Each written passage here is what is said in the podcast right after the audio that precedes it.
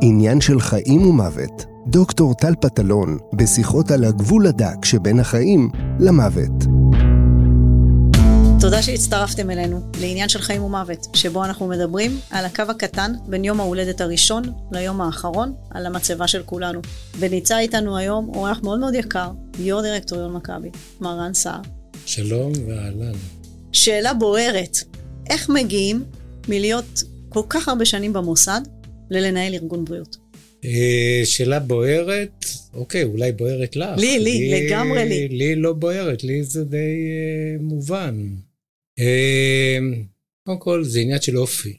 אז אני אוהב לעזור לאנשים, ואני אדם עם חמלה, ואני אדם עם אינטגריטי, ככה אני חושב.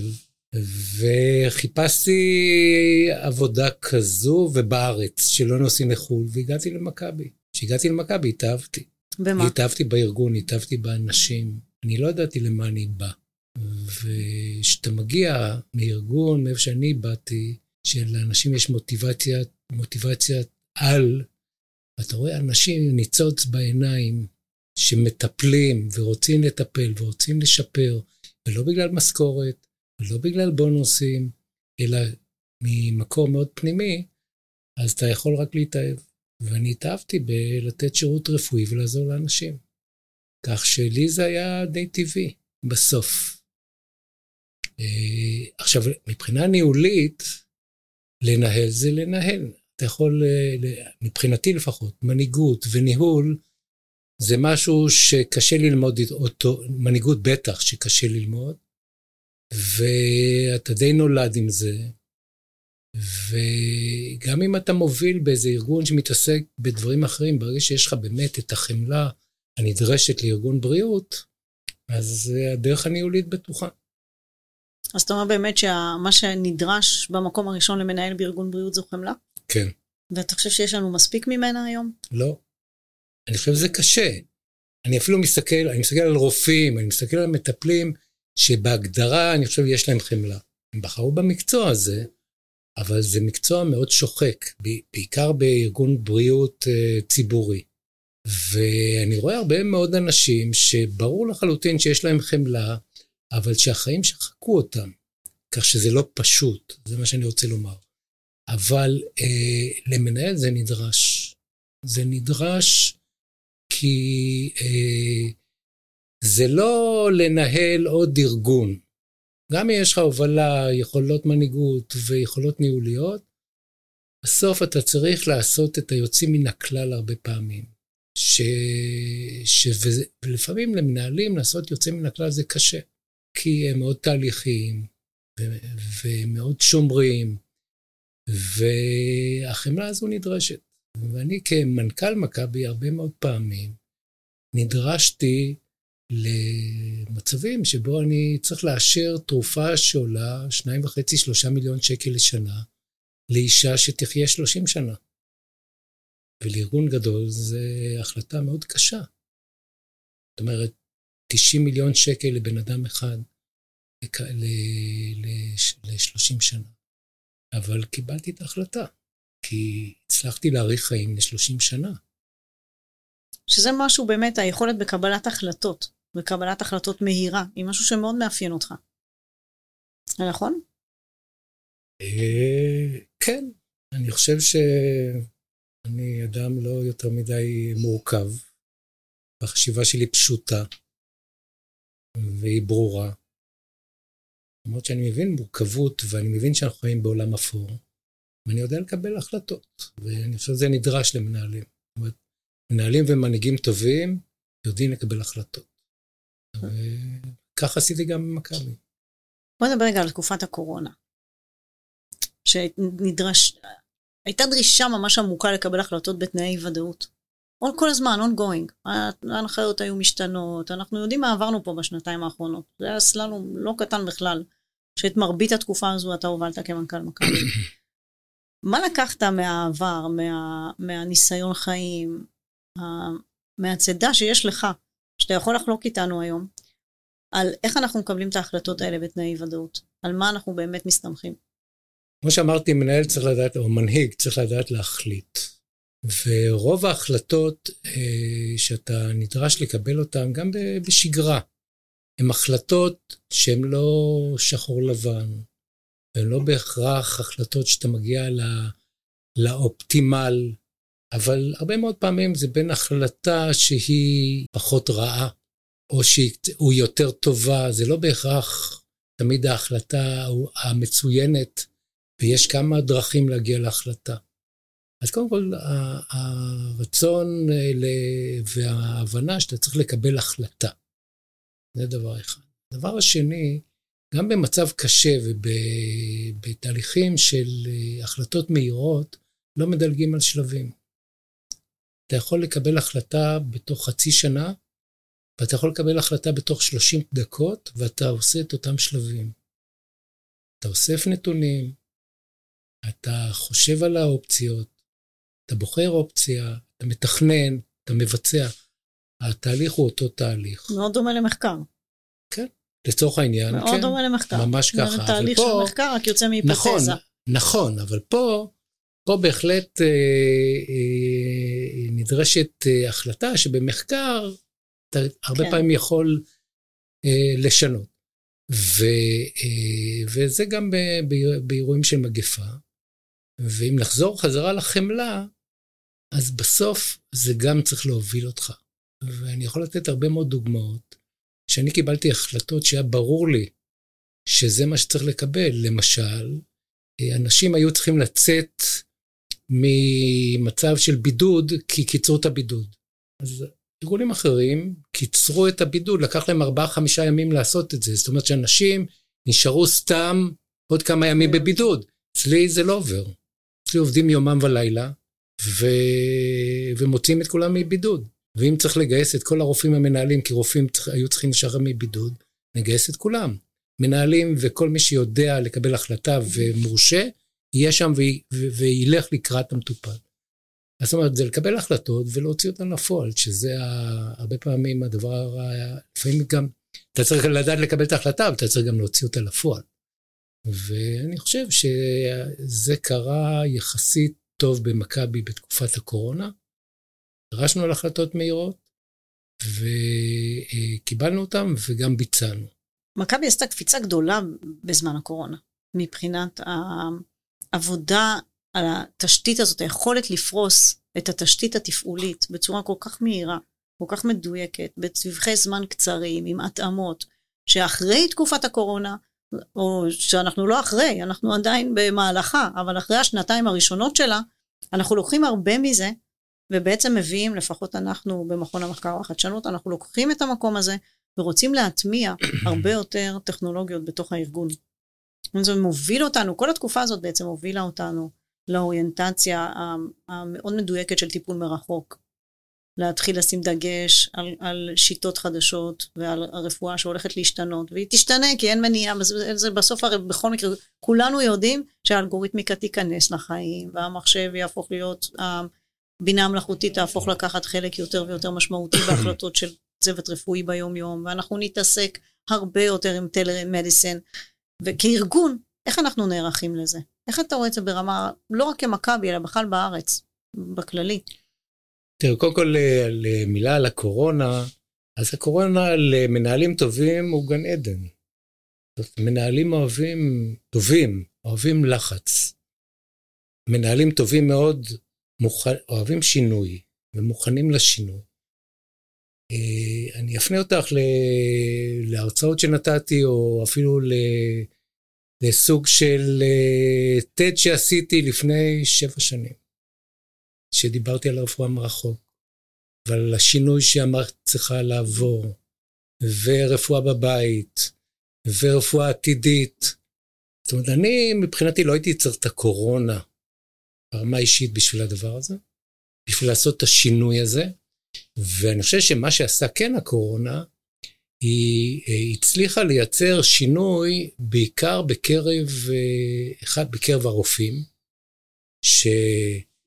נאלצו בעצם להתחיל לעבוד אחרת וראו שזה, חלקם הגדול, יש כאלה שהיה להם קשה, אבל חלקם הגדול ראו שזה בכלל לא רע, וזה די יעיל לעבוד בצורה כזו, וזה שירותי, וזה נותן תשובה למה שהדור הנוכחי מחפש. הוא רוצה שירות כאן ועכשיו בכל מקום, בכל שעה, 24-7.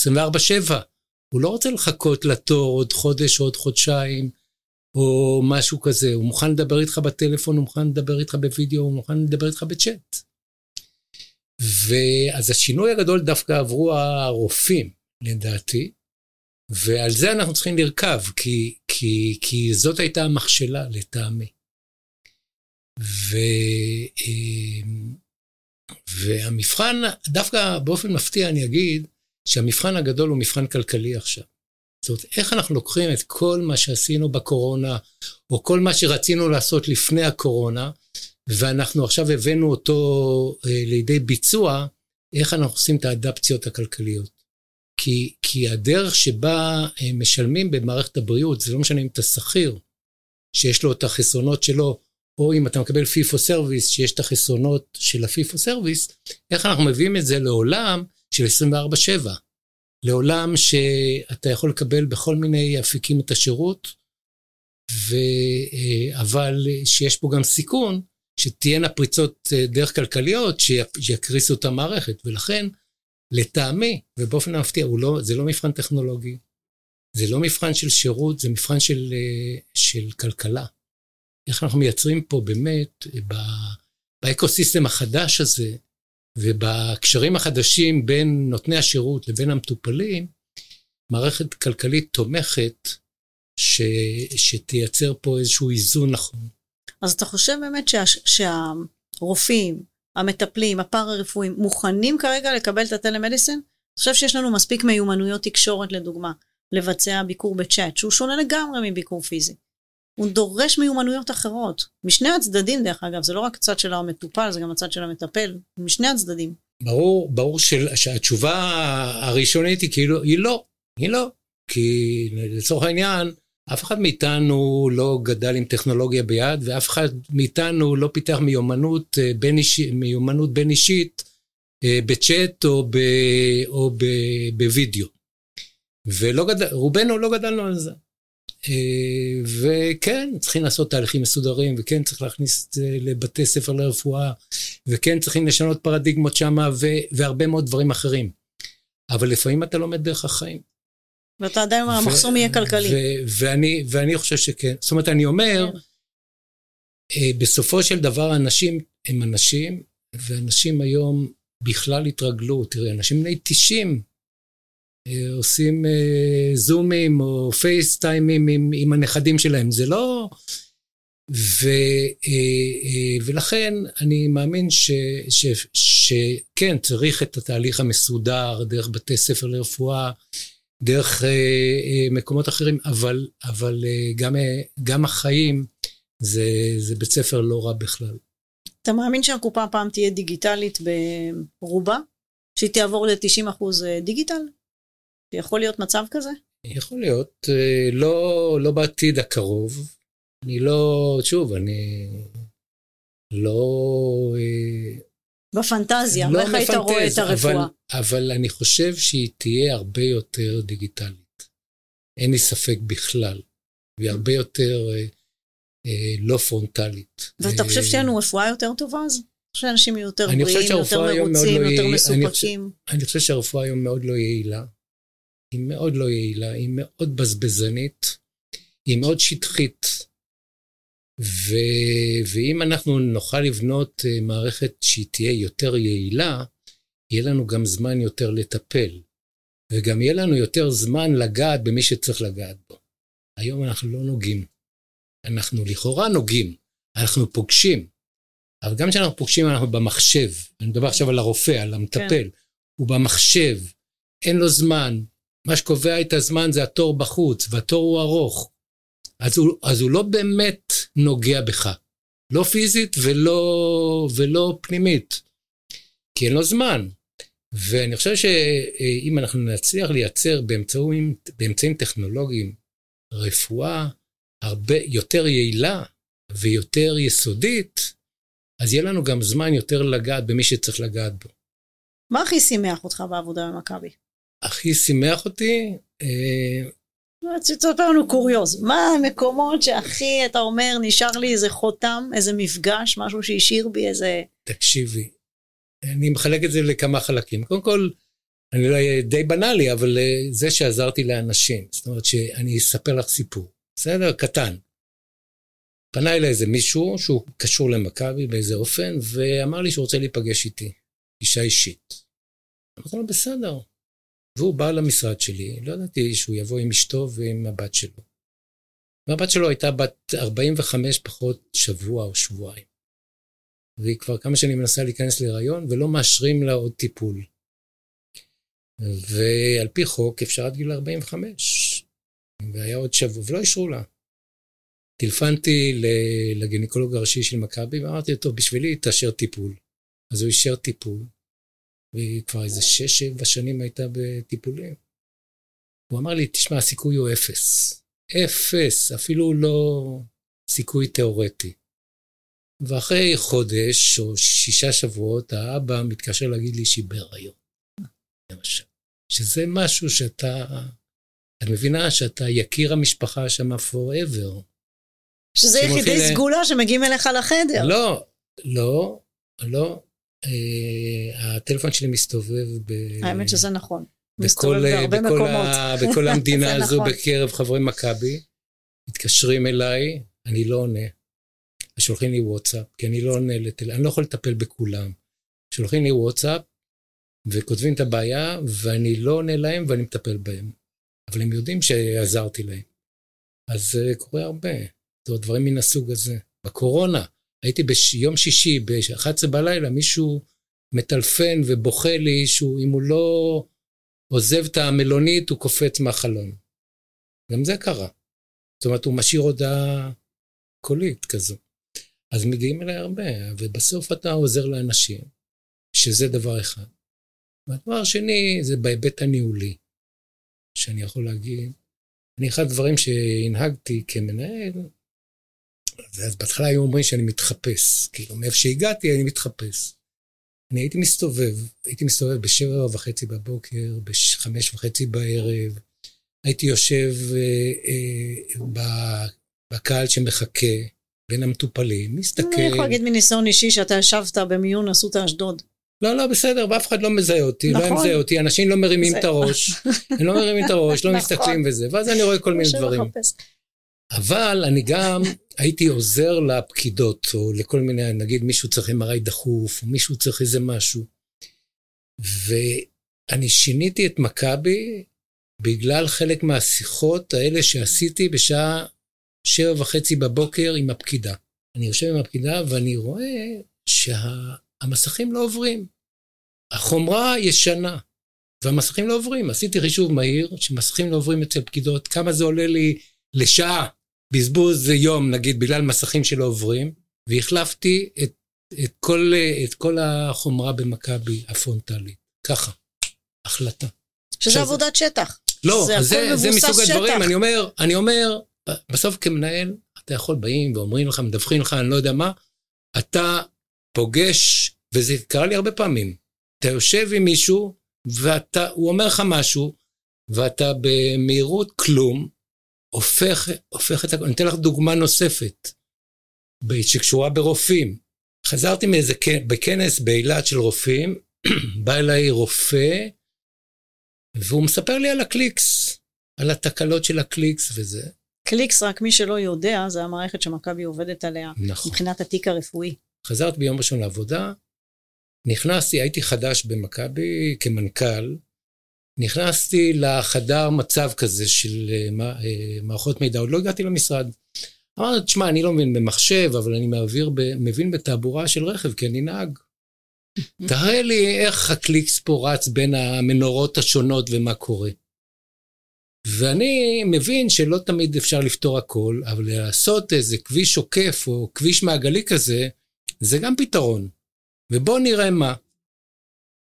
ומזה יצא שממצב שהיו בערך 150 תקלות בקליקס לשנה, הורדנו את זה לפחות מ-20 בתוך שלושה חודשים.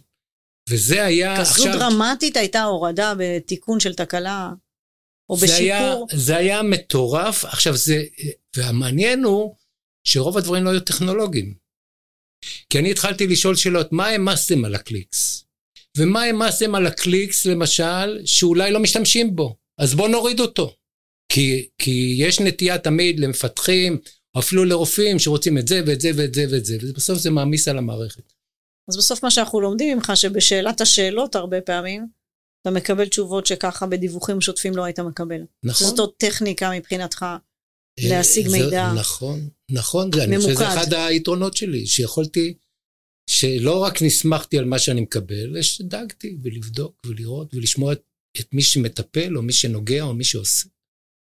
ואני חושב שזה באמת אחד היתרונות, וזה זה התחיל מהשאלה שלך, של איך באמת מכבי, גם בתקופה שלי, גם בתקופת הקורונה, אז אני חושב שעשינו פה הרבה מאוד קפיצות, שהן אה, היו תוצאה של, אה, של תהליך ניהולי באמת טוב ש...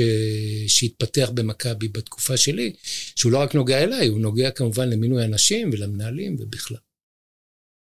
העבודה, העתיד של רפואה, לאן שהוא הולך, היכולת לעשות אינטגרציה של הרבה מאוד תחומים, שפעם היו נישתיים, היו הרבה נישות, והיום אנחנו רואים הרבה יותר אינטגרציה, או לפחות ניסיון לאינטגרציה.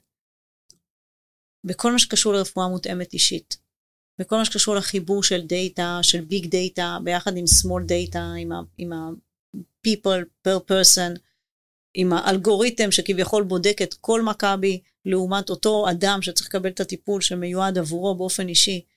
הממשק הזה, איך אתה רואה אותנו מקדמים אותו בתוך הארגון? קודם כל אני מאוד מאמין בזה, זאת אומרת, אני התחלתי מזה ואמרתי שהרפואה שלנו היא לא יעילה, והיא גם, יש לה נטייה לבינוניות. בגלל אילוצים, לא בגלל שאנשים הם לא טובים, בגלל אילוצים.